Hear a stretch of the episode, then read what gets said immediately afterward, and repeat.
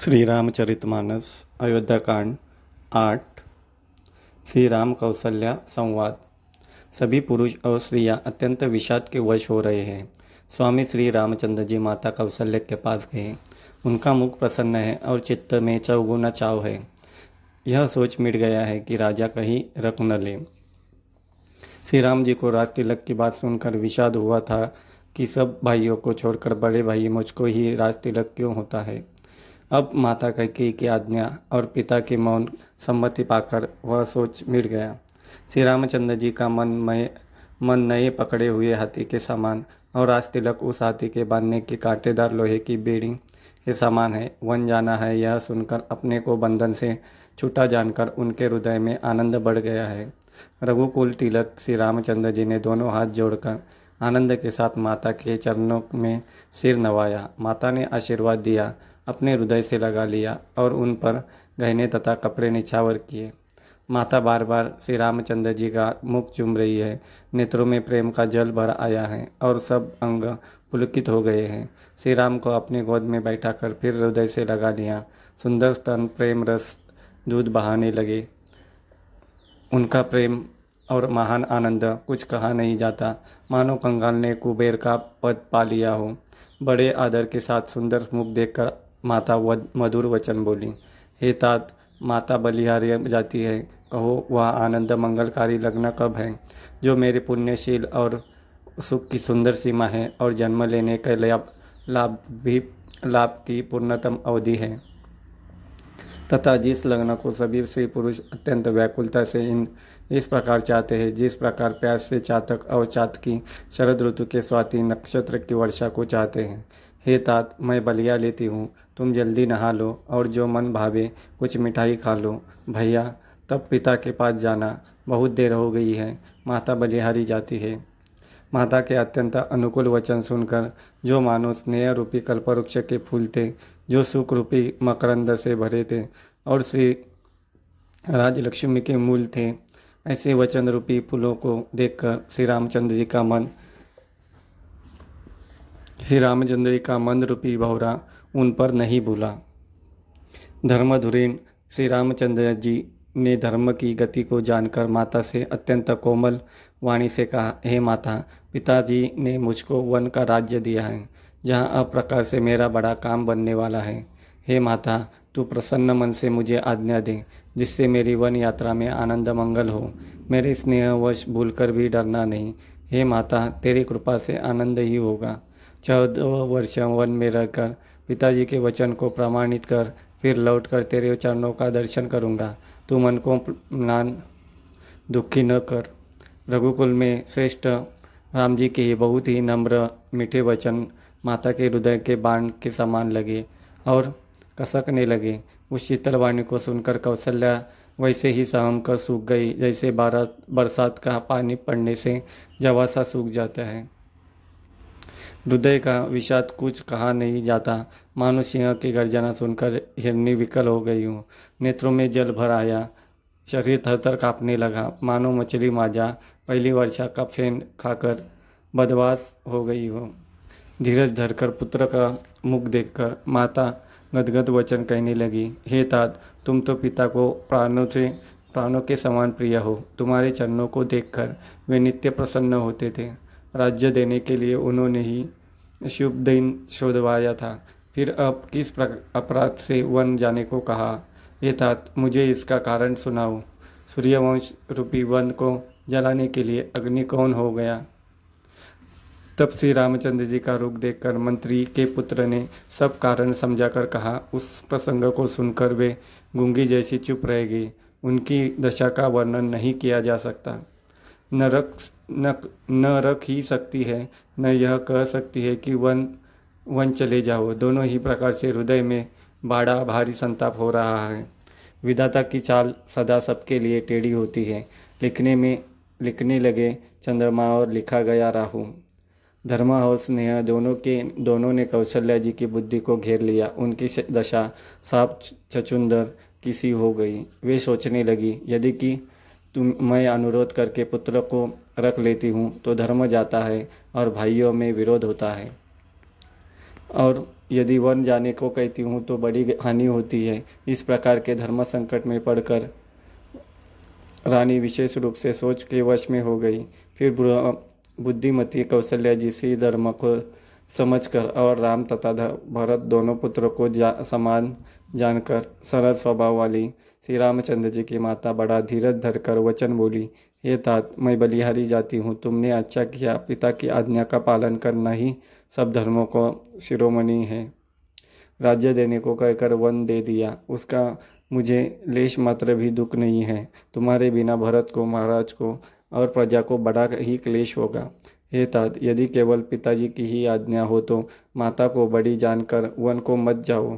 किंतु यदि माता पिता दोनों वे वन जाने को कहा हो तो वन तुम्हारे लिए सैकड़ों अयोध्या के समान है। वन के देवता तुम्हारे पिता होंगे और वन देवी या माता होंगी। वहाँ के पशु पक्षी तुम्हारे चरण कमलों के सेवक होंगे। राजा के लिए अत्यंत अंत में तो वनवास व करना उचित ही है।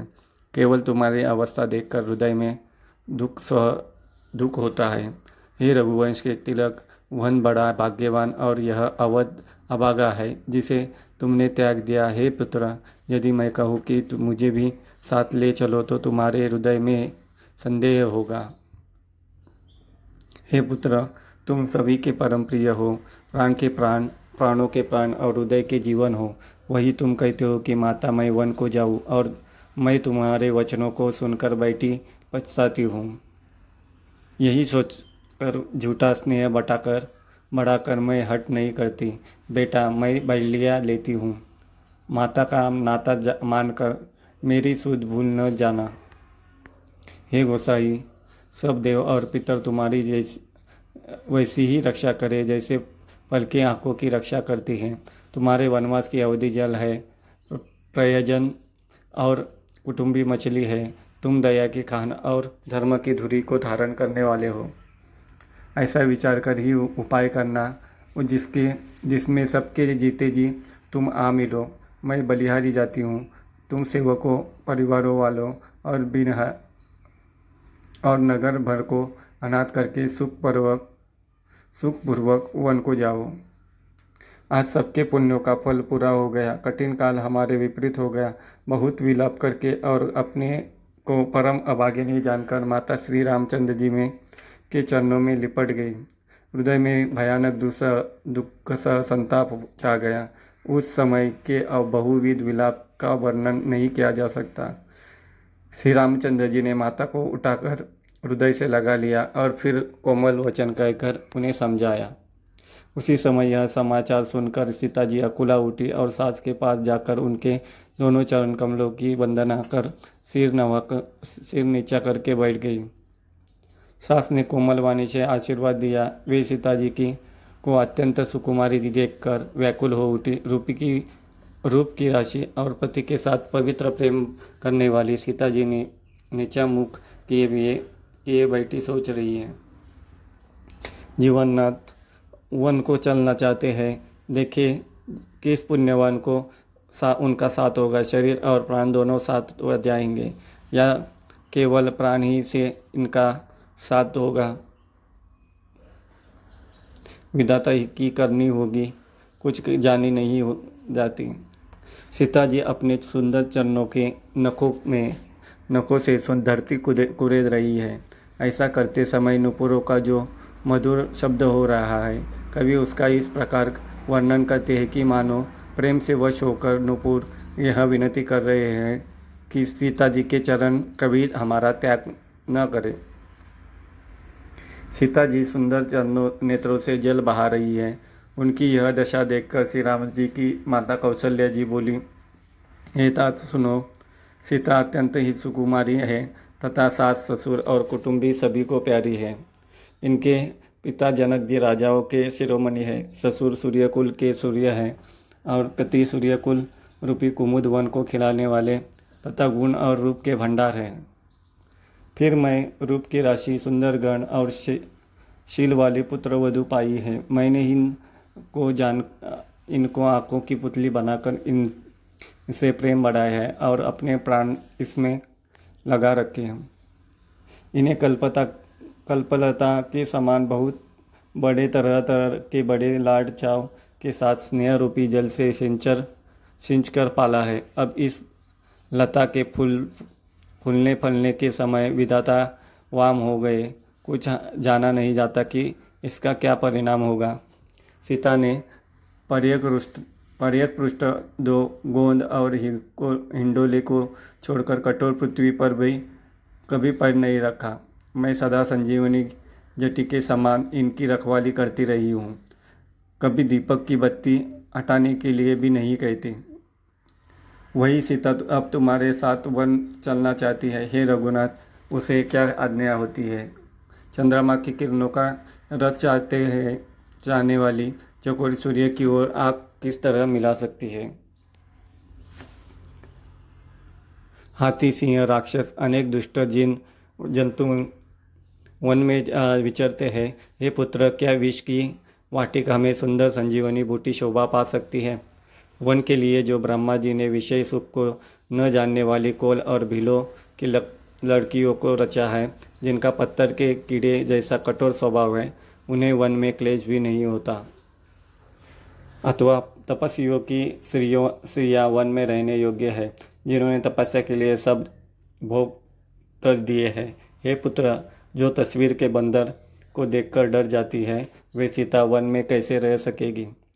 देव सरोवर के कमल वन में विचरण करने वाली हंसिरी, क्या गड़ियों में रहने के योग्य है? ऐसा विचार कर जैसी तुम्हारी आज्ञा हो, मैं जानकी को वैसे ही शिक्षा दूँ। माता कहती है, यदि सीता घर में रहे तो मुझको बहुत सहारा हो जाए। श्री रामचंद्र जी ने माता की प्रिय वाणी सुनकर, जो मानवशील और स्नेह रूपी अमृत सनी हुई थी विवेक में प्रिय वचन कहकर माता को संतुष्ट किया। फिर वन के गुण दोष प्रकट करके जानकी जी को समझाने लगे।